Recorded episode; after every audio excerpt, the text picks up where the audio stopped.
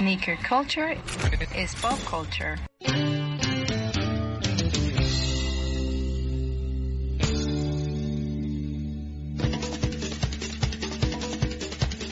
Muy buenos días, tardes, noches, mis fieles corceles. ¿Cómo estás, mi querido Emi? Yo, muy bien, mi querido Tuxpi, ya con ganas de relinchar, ¿no? Como semana a semana le hacemos. Como semana a semana relinchamos en este muy divertido podcast. Muy divertido y particular podcast.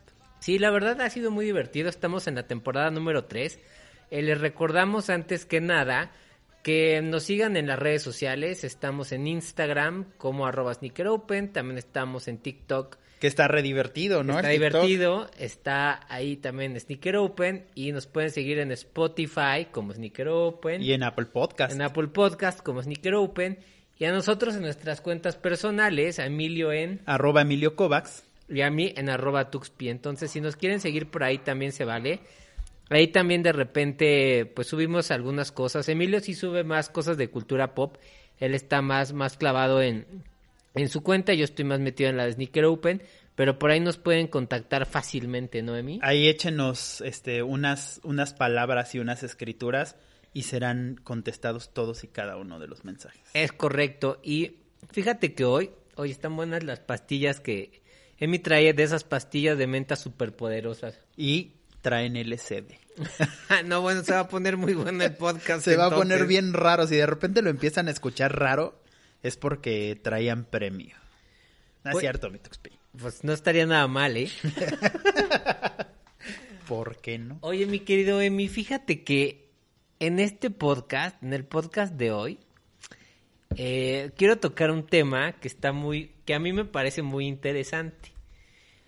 Porque regularmente siempre decimos, ay puta, pues están muy caros esos tenis. Claro. ¿Cuántos están ganando los de Nike? Ah, no, Exacto, ¿no? carísimo. Ah, no, no manches. O sea, siempre la armamos de pedo.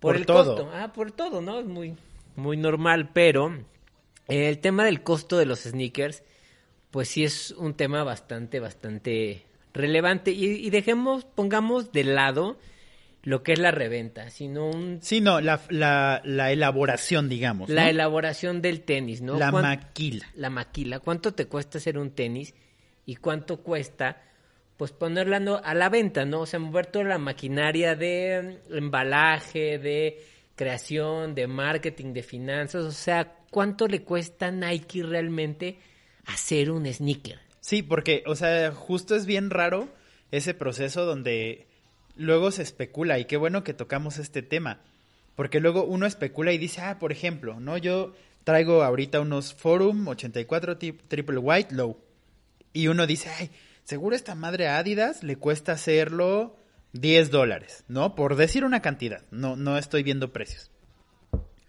Y así dice, no, pero pues si a mí me los venden en, en Invictus en 1900, o sea, y la pura maquila a ellos les cuesta 200, pero pues es un buen de rango de ganancias, pero justo recae en lo que acabas de decir tú. O sea, no nada más es maquilarlos. O sea, ni, ni es la materia prima, güey. Es el diseño, o sea, es todo el aparato de marketing que traen Claro. atrás. O sea, es más, hasta las personas, güey, que te abren la puerta cuando vas al corporativo de Adidas y las personas que, que, que están ahí como haciendo en la cafetería, güey, o sea, labores que de repente no se ven, pues, güey, están en la nómina y cuestan. Claro, totalmente. Y, y eso, pues, está en tus sneakers. Sí, muchas veces no se ve y es algo de lo que está padre platicar, ¿no? Sí. ¿Cuánto cuesta hacer uno- unos sneakers? Y te voy a decir también por qué me, me llamó mucho la atención este tema. Ha, ha de haber sido hace un año más o menos, Ajá. En donde había una fotografía que salió en varias redes sociales, donde parecía, era como una fotografía que le hubieran tomado como un slide de PowerPoint, Ok. como de una, como si hubieran estado como en una conferencia de Nike o algo así Sí, o en una junta, en algo, una ¿no? junta, y venía el, el costo, el cuánto cuesta hacer una un sneaker, ¿no? Era un Air Jordan 4 de Off-White. Ok. Y pues era un precio ir- irrisorio, ¿no? Yo la verdad no sé si ese eh, si, si ese slide ahorita ya no lo recuerdo era real. La verdad no se veía tan real porque el Puede ser fake. Puede ser fake y, y este, pero al final a mí lo que me llamó la atención es que, por ejemplo, decía los costos de producción, pero es justamente lo que, lo que acabas de decir hace rato, ¿no? O sea, el, cos- el costo de un sneaker no solamente es la producción del sneaker, Sí, es no, no. toda la maquinaria que tienes que mover atrás. Y a mí, y a mí me, me- me llamaba mucho la atención, mucho la atención, perdón, porque yo cuando lo vi dije, puta, y el dineral que le tienen que pagar a Virgil Abloh para... Puta, o sea, eso no está ahí, güey. Sí, y vete a los de línea regular, por ejemplo, y o sea, Adidas tiene, tuvo una, tiene y tu- tuvo y tiene, más bien, una campaña global que lo saca el área de marketing, me imagino, porque tú ya estuviste en marcas, y, y sale de ahí. Entonces contratan una agencia de publicidad para que te hagan un concepto creativo. ¿ah? Luego esa agencia contrata una productora para que saque un shooting, güey. Y, y esa productora contrata modelos, locaciones, una styling que hace que, se, que luzca increíble la ropa. O sea, y son, son gastos que de repente uno no ve, Sí. ¿no? Y entonces cuando La tú inversión llegas... en medios. La inversión en medios, cuando tú llegas a cualquier tienda que tú me digas, a Stax, a TAF, Invictus, a la que me digas, y ves el póster enorme de 2x2, pues bueno, la hizo otra agencia de que se dedica a hacer Claro. este pop, de que es este, sí, como otro, otra rama, Sí, digamos, de la venta. publicidad, punto de venta.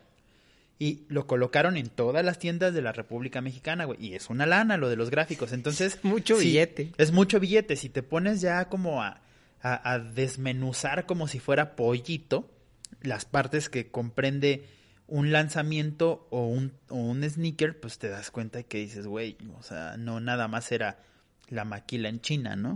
Claro, sí, incluye muchas cosas y bueno, a raíz de eso, eh, pues nos pusimos a investigar y encontramos un, un artículo bastante interesante que lo estuvimos leyendo y ahorita lo vamos a compartir con ustedes de una página que se llama Sneaker Factory y este y ahí viene un poquito el desglose de, de cuánto cuestan y se me hizo lo, lo quisimos traer a la, a la mesa Emi y yo porque creo que te puede dar una buena perspectiva del costo de unos sneakers y también nos va a servir mucho para ampliar el tema de lo que nosotros conocemos desde el mundo, desde el punto de vista de marketing y de lo que nos gustan los sneakers, ¿no? Y de compradores, porque pues, como hemos comprado en, en varios lados, ¿no? Sí, además, sabes que está como muy interesante mi Tuxpi, como siempre lo mencionas programa a programa, en este podcast van a encontrar cosas diferentes.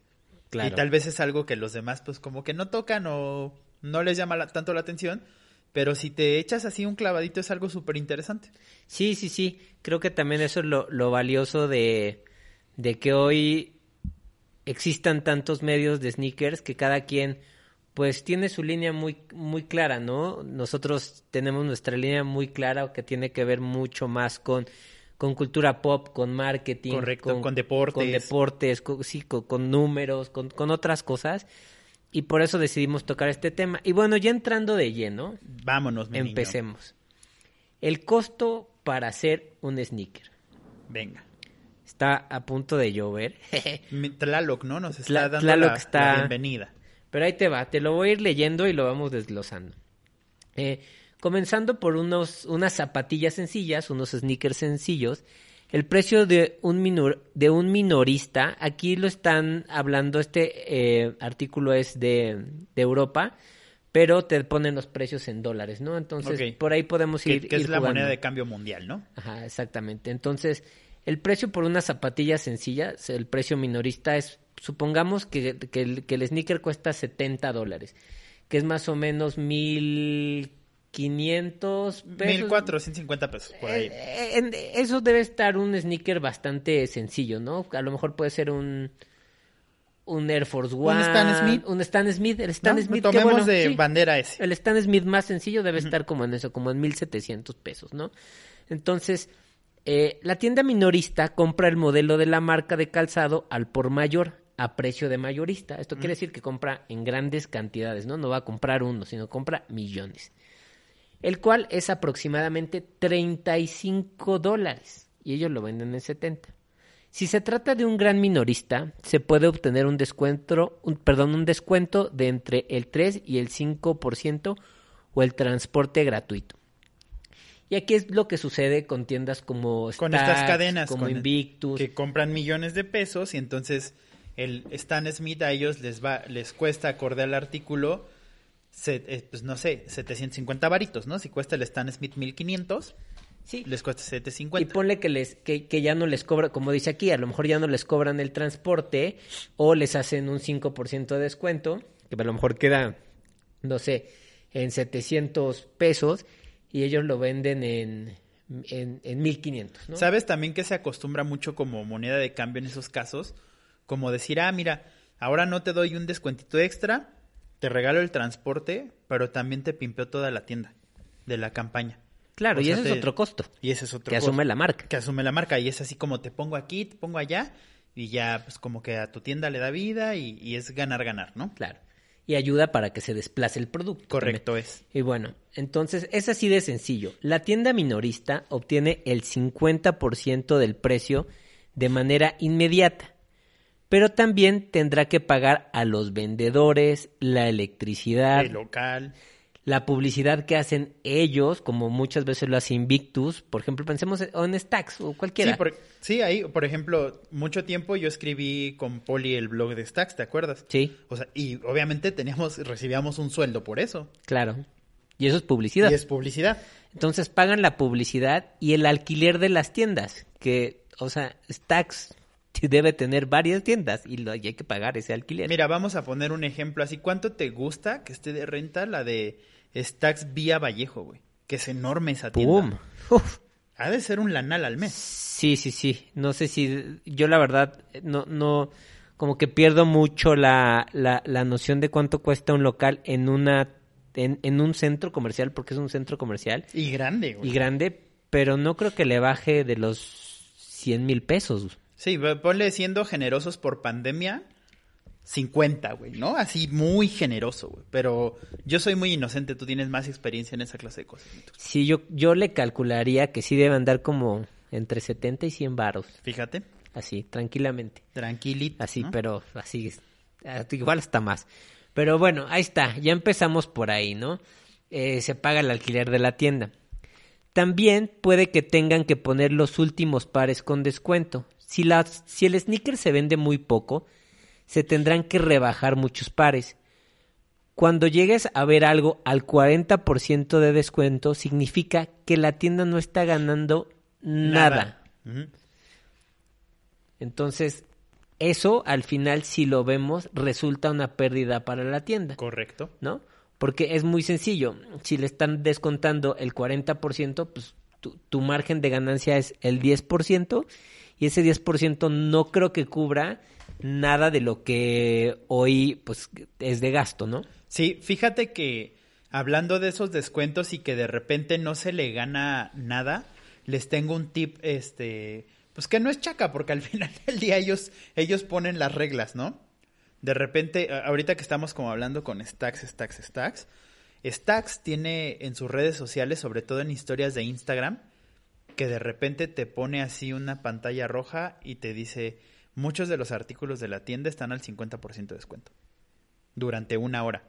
Y güey, real, por ejemplo, lo que tenía etiqueta del 20, del 10, del 15, del 40, al 50, papito. Así yo he agarrado buenos pares, pues de, de los que se le dicen beaters, como de uso más regular, Sí. con muy buen descuento.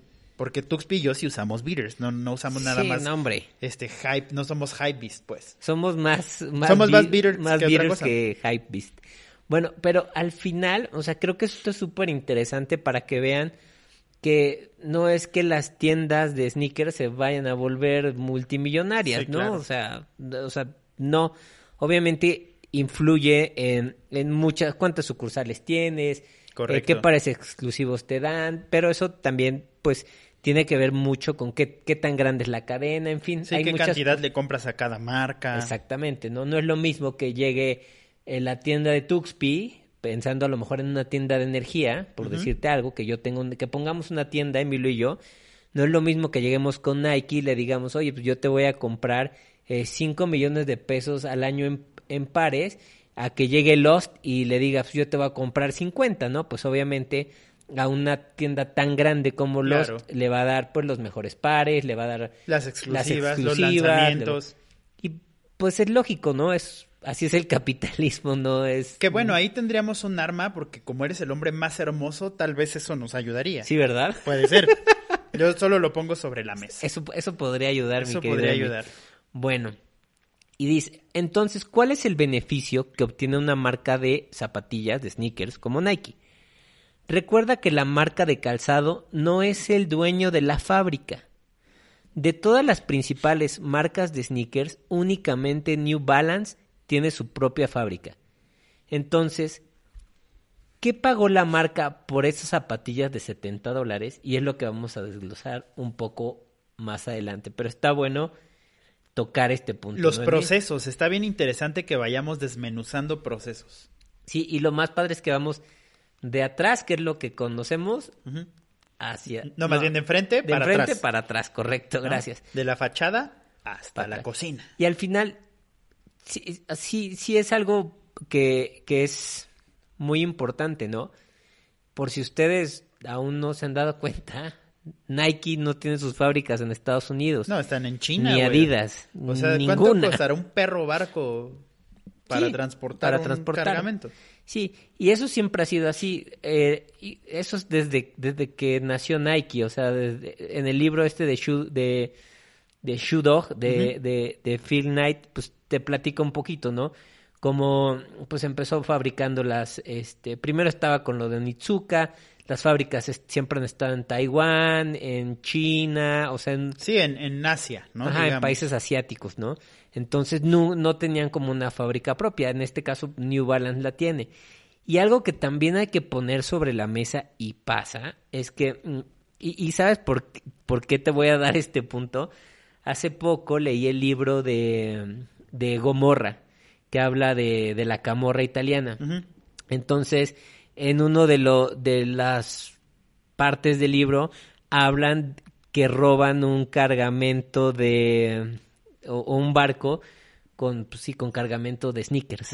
Entonces, imagínense que no se mandan a hacer, te voy a inventar, en 10 Ajá. millones de, de, de sneakers a Asia, ¿no? Entonces, pues, ese, ese, ese barco o ese, pues, tiene que pasar, obviamente, muchas veces por Nápoles, porque pues, ahí es como el puerto Claro. hacia donde se... Y puede ser cualquier otro puerto, ¿no?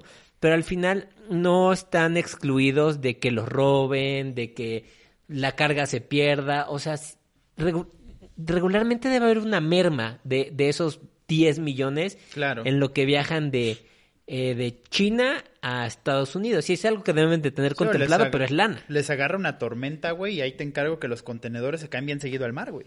¿Sí? O sea, y eso entra en lo que dices. Como nada más un, una pausita cultural. eh, la camorra italiana que mencionaste para mucha bandita que no sepa, este, es pues es la mafia italiana, ¿no? Racita Sí. es está pesadona. Sí, por ahí lean, lean el libro, ese te lo, te lo voy a recomendar, mi Emi, está bastante bueno. Así es el libro de Camorra. Y está bueno, está interesante. Me lo voy a leer, mi A mí me gustó mucho el principio. Después, cuando ya hablan demasiado como de del narco, ya no me gusta tanto. Pero como sus inicios, que estaban muy metidos con el tema de la moda, este está, está bastante interesante. Pero bueno, sigamos, Sigamos. mi querido Emi. Dice, el costo real. El costo real de hacer una zapatilla de 70 dólares es de aproximadamente 15 dólares. Una vez que la marca compra el modelo a la fábrica, este deberá ser transportado. La mayoría de los zapatos son enviados por transporte marítimo. El costo de transporte marítimo de China a Estados Unidos es de aproximadamente 50 centavos de dólar por par. Ándale. Un contenedor de 12 metros de largo, del tamaño aproximadamente de un remolque de camión, puede albergar alrededor de 5.000 pares de zapatos. Si multiplicamos Son 5.000 pares... 2.500 dólares. Exactamente, son 2.500 dólares. Correcto es. Este precio incluye el contenedor de envío de China a la ciudad donde estemos. ¿eh? Una vez que la zapatilla llega a nuestro país, deberá importarse legalmente. O sea, está hablando de Estados Unidos. Entonces, es lo que sucede, ¿no? Pues, Llegan a Estados Unidos y después hay que traerlas, por ejemplo, acá a México. ¿no? Y ahí es donde tuerce el rabo la puerca porque todavía sube más por los hay, otro, impuestos. hay otro trancazo, ¿no? En el caso de unos zapatos de cuero, el gobierno de Estados Unidos exige un arancel de importación del 8.5% del precio.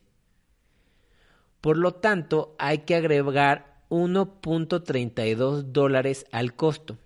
Además, también hay que añadir otros 0.32 centavos para los costos de aduana y el seguro. Ya son otros dos dolaritos. Exactamente. Ajá, por el contenedor, que son cinco mil. Ya. güey, Ya. son otros diez mil dolaritos. güey, ¿no? Entonces, ahora que las zapatillas se encuentran en el, en el almacén, sabemos que son los 15 dólares por, por zapatilla, por más los par, par. 50, más el 1.32, más los 32 centavos, que son todos los que acabamos de desglosar, al final la zapatilla, el sneaker, acaba costando a Nike 17.10 dólares. Ujú. Eso es lo que cuesta que el zapato llegue a, de China a, al puerto de que me digas de Estados Unidos, Sí, ¿no? a- no sé, a Nueva York. Pongámosle. Eso cuesta 17.10. Pensando en una zapatilla, este, estábamos hablando, por ejemplo, de Adidas, de Stan Smith. ¿De dónde está Smith? Eso Ajá. es lo que le costaría, ¿no? 17.10 dólares, que eso traducido en pesos es... Son 340 varitos, más o menos. Tres- no, como 380 pesos. Ok, 380 pesos. Y estábamos diciendo que ellos se lo venden al minorista en... 750. 750. Pero ahí todavía se va a poner más interesante, güey, porque faltan muchos gastos más. Sí, todavía falta una lana.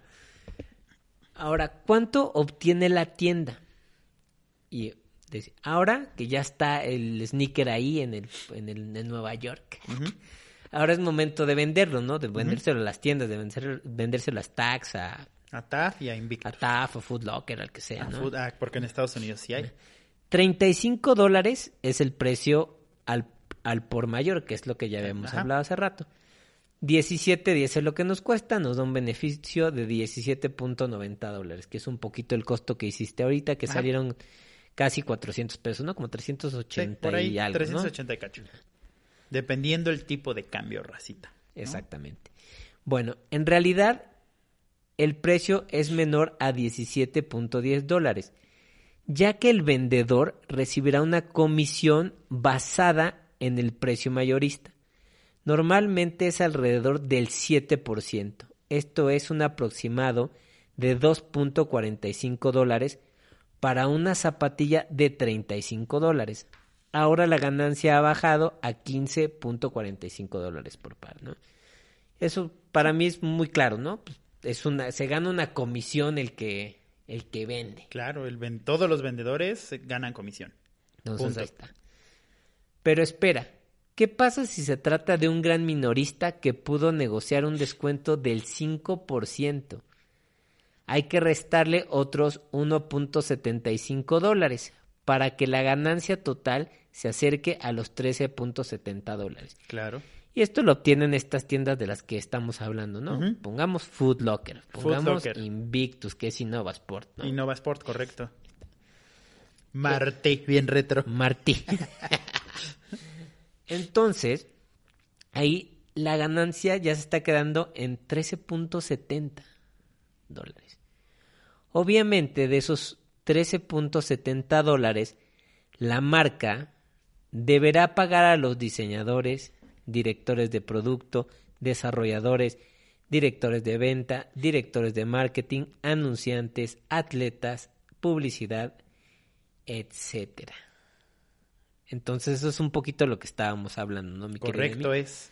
Que hay muchos muchos costos que nosotros no vemos, ¿no? Y, aquí Como está muy claro. escondidos, ¿no? Sí, o sea, pues, si tienen que hacer, eh, le tienen que pagar a Kyrie Irving, que ya se, Claro. que se puso bien punk la semana pasada, Sí, sí, sí, hizo ahí. pues hay que pagarle a él, a Kevin Durant, a, Travis Scott, pues, y es una lana. To- Todos esos gastos son como si fuera departamento de Girecasa, mi tuxpi, vicios ocultos. Son los vicios Son los vicios ocultos. Entonces, ahí váyanse dando una idea de pues, realmente pues, por qué cuestan unos sneakers lo, lo- Y, lo que cuestan. y no creo que a, a Travis Scott le paguen con pares, ¿no? Ni le digan, ah, güey, te voy a dar así unos cinco pesitos. Sí, claro. Y, y- y tampoco aplican la, la ñera que luego quieren aplicar de, ah, este, no me los puedes dar por adelantado y te voy pagando en quincenas. No, pues, Sí, eso no, ahí no. no funciona así. no funciona así. Entonces, pues ahí está un poquito más o menos cómo va el desglose, ¿no?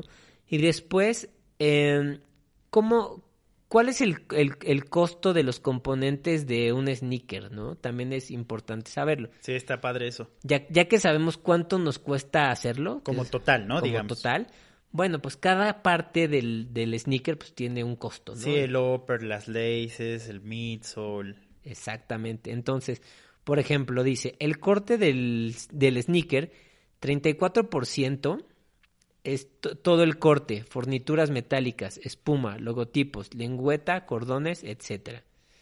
Después, cuero, 16%, las piezas de piel que son visibles en la zapatilla. Después hay una que las siglas eh, dice LOP, 27%. Esto es mano de obra, gastos generales y beneficios. La suela es un 14% de, del coste de la zapatilla. Y el embalaje, que Claro. es la, caja, es la Sí, caja, la ¿no? Es el 6%, que es la caja y el etiquetado. Y obviamente para hacer los sneakers, pues tienes que tener, hacer un molde primero para que de ahí salgan pues todos los sneakers. Entonces la amortización del molde es del 3% aproximadamente. Esto, en caso de haber utilizado nuevas herramientas, se podrá pagar a la fábrica por par en vez de pagar las nuevas herramientas de una sola vez. Ok. Entonces, eso creo que queda bastante Sí, claro. Está, está bien.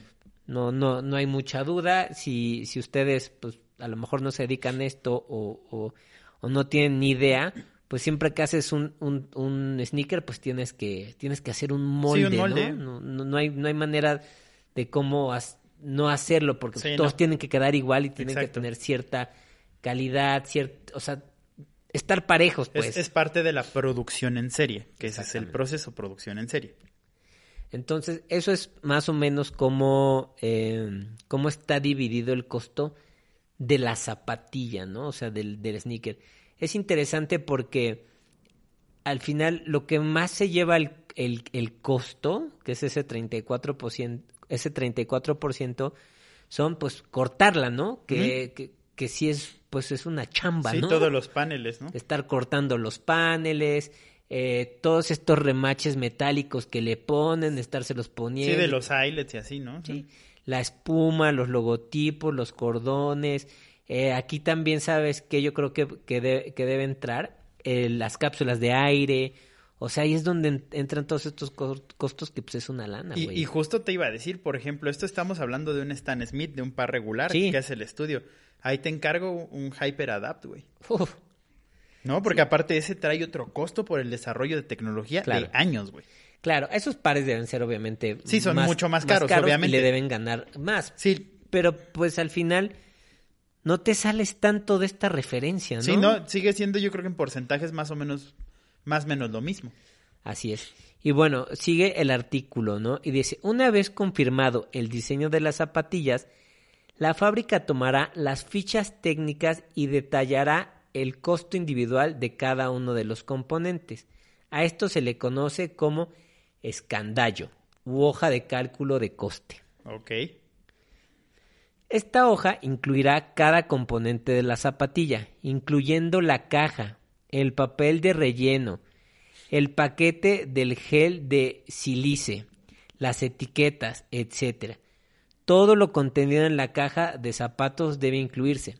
Que- y, y aquí también, también por eso luego los pares estos, eh, regresemos otra vez al, al Travis Scott, ¿no? Pensemos o en un Atmos, choncho. o en un Atmos. Ahorita Ajá. me acordé del Atmos porque yo tengo uno que a veces son más caros que un, que un par regular en el, en el mismo, aunque sean también a, a precio de, de retail, pero les ponen ciertos goodies, ¿no? Que muchas veces es lo que nos gusta, que traen este cuatro agujetas diferentes, Ajá, le claro. ponen, este, a veces le ponen como este una insignia diferente o, o algo para los laces, o sea, o trae tal cosa, o sea, le ponen ahí como cositas que a nosotros se nos, se nos hace más, más atractivo, ¿no? Ahora les ponen como keychains y le ponen varias cosas. Sí, por ejemplo, la, de los como pares regulares de los beaters de la colección de esta de Worldwide, la que fue como de colores azul y rosa, que era como neones, en cada caja, güey, traía un pin y traía como dos o tres stickers. Entonces eso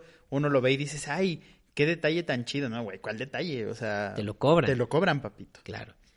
Y bueno, dice, cada artículo se enumera con su costo por unidad y lo necesario para fabricar cada pieza. También se agrega el porcentaje de desperdicio. El porcentaje de desperdicio o pérdida en el corte es la cantidad de material sobrante una vez que todas las partes son cortadas. Que en teoría, así como que por eso también se gasta mucho en, en diseño y en planos y así, porque me imagino que hacer como un suaje que baja y corta toda la pieza por par, pum, pum, Claro. pum, para que tenga la cantidad mínima de De desperdicio. desperdicio, güey. sí, totalmente. Y eso es, pues, es, es como muy común en, en todo este tipo de, de producción a- por mayor, ¿no? Tratar de embonar o que, o que Sí, las que el piezas rompecabezas sea más exacto. es ¿no? lo más exacto posible, como dice Emi, para desperdiciar lo menos, ¿no? Eh, bueno, eh, seguimos. Eh, eh, después de incluir el porcentaje de, de desperdicio, se verá el costo final de la pieza, ¿no? Una vez detallada cada pieza, los técnicos de, costeo podrán verificar el precio del material para cada parte y medir el uso de viable para la fabricación.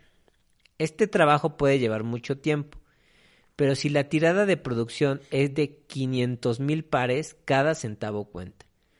Un técnico de costeo hábil puede ahorrar miles de dólares, incluso más que su propio salario. Claro.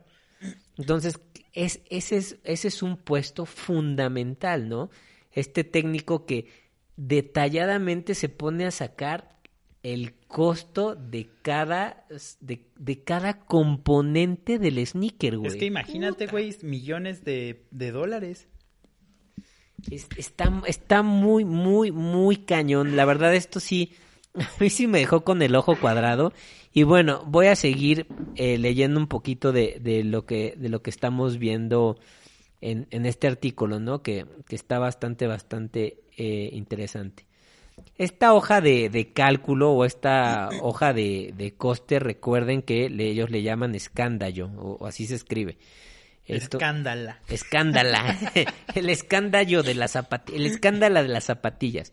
Dice, las piezas de las zapatillas se enumeran a la izquierda, con una breve anotación del material utilizado. En el lado derecho se escriben los cálculos del coste que hace la fábrica por cada par de zapatillas. En este caso, el primer componente es la puntera. Claro. Está hecho de cerraje a un precio de 1.25 dólares por pie cuadrado. El zapato requiere aproximadamente 0.95 pies cuadrados para hacer Es el que es par. lo que decíamos, güey. O sea, que tienes que acomodar todo para que así. Está muy cañón. güey. O sea, sí son cálculos matemáticos bien Sí, exactos. así milimétricos, güey. Sí, o sea, lo que estamos leyendo sí está Es milimétrico. milimétrico. Al cortar la pieza de la puntera, el 10% se desecha, haciendo que el coste de la pieza de la puntera sea de 0.8177 dólares por par. Ve el nivel de exactitud, güey. Claro, güey. Esta hoja de costes es una herramienta fundamental para el desarrollador y el diseñador de calzado, especialmente si, dise- si diseñan un modelo que deba cumplir con un precio previamente marcado. Entonces, esto, yo creo que de repente eh, subestimamos el trabajo de lo- del diseñador y, y- y de las personas que tienen que calcular todo esto, porque si no los, los tenis sería una volada comprar. Sí, eso no sería negocio para una marca, ¿no? Así es. Si se fijan, es, es muy, eh, al final es un tema de, de muchos cálculos. También todo se reduce a términos matemáticos y a, y a términos de cómo desperdicias menos y gastas menos. Y justo siempre me lo ha dicho mi padre desde que tengo uso de razón. Las matemáticas son lo que rigen el mundo. Para todo, güey. Totalmente, Para totalmente. todo. Hasta los que estudiamos comunicación, ahí nos ves haciendo nuestros numeritos, porque si no, si no nos sale nos la bailan. chuletita, mi Tuxpi. si no nos bailan. Terminamos en números rojos y no tiene que comer el lebrón. No alcanza para las croquetitas de salmón. Sí, no alcanzan para las, las croquetas de viernes y Lebrón. Pero bueno, creo que estuvo bastante interesante. Aquí les hicimos un desglose, eh, pues, detallado de, de, de cómo se hacen los sneakers. Ustedes pueden buscar más información en internet. De hecho, hay hasta un libro que se llama Cómo se hacen los zapatos. Si ustedes están interesados en eh, fabricar zapatos, hacer sus propios sneakers, que pues, está padre, está padre poderlos hacer. Si lo, si lo, si lo llegan a hacer, nos encantaría verlos. Pues bueno, este, tipo de, de información y libros les puede ayudar mucho para pues saber cómo se fabrican unos zapatos, ¿no? Porque también yo creo que es, es fundamental que si te dedicas a esto tienes que saber muy bien cuáles son los, los costos, ¿no? Aunque tú no vayas a tener la fábrica, pues Sí, tienes claro. que saber, porque si no te van a bailar, te van a bailar. Y les ahorraría unos pasos, ¿no? Porque al final del día no es lo mismo ya como que estés preparado a que te avientes como el borras, güey. Claro, totalmente. Entonces, regresando al punto que tocábamos al principio, que, que yo le decía a Emi que había visto por ahí en, en redes sociales una imagen donde decía el costo de este Jordan 4 que pues, han de haber sido como 17, 20 dólares o 14 dólares. No estaba alejado de la realidad. No está alejado de la realidad, pero piensen en todas las cosas que hay detrás para que ese par cueste lo que cueste, ¿no? Cuesta lo que cuesta, ¿no? Por ejemplo, en ese caso que era un Jordan 4 de Off-White, pues hay que pagarle también a, Al señor Virgil, ¿no? al señor Virgil. Que no te ha de cobrar una comidita aquí en la castellana, ¿no? O sea, yo creo que sí cobra unos milloncitos, ¿no? La, la- digo, Jordan ya no, ya no, ya no cobra, pero pues debe de decir, güey, yo necesito que este negocio dé X número de, de ganancias, ¿no? Entonces, pues, ahí también se va otra lana. Y sí se ve que no anda también el negocio en mi Tuxpi porque trae unas piporras bien cateadas, mi Jordan. Nosotros desviviéndonos por comprar unos Jordan y ese carnal con unas Con piporras. sus veracruzanas. Exacto, ahí taconeando. tac.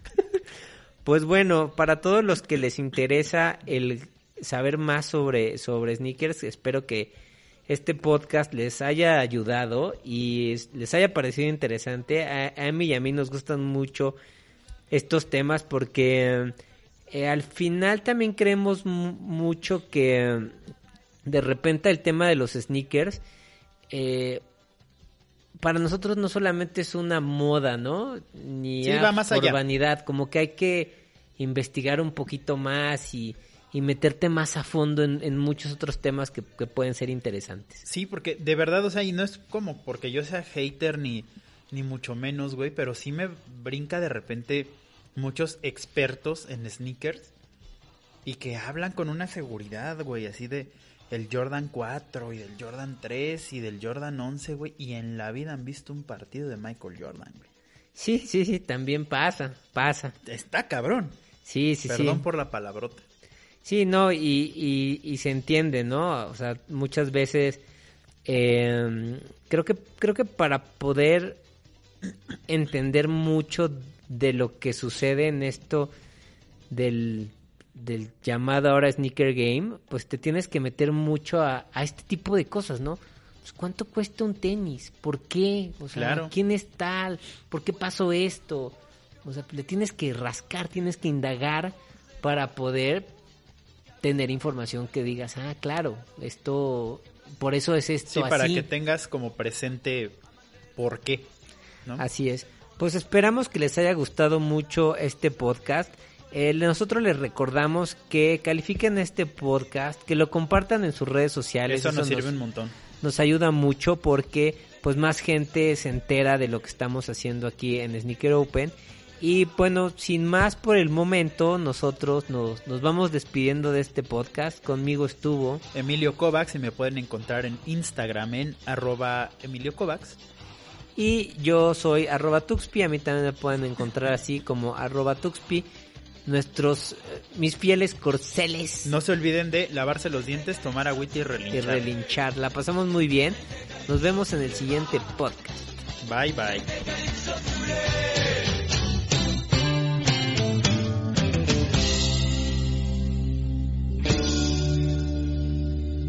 Sneaker culture is pop culture.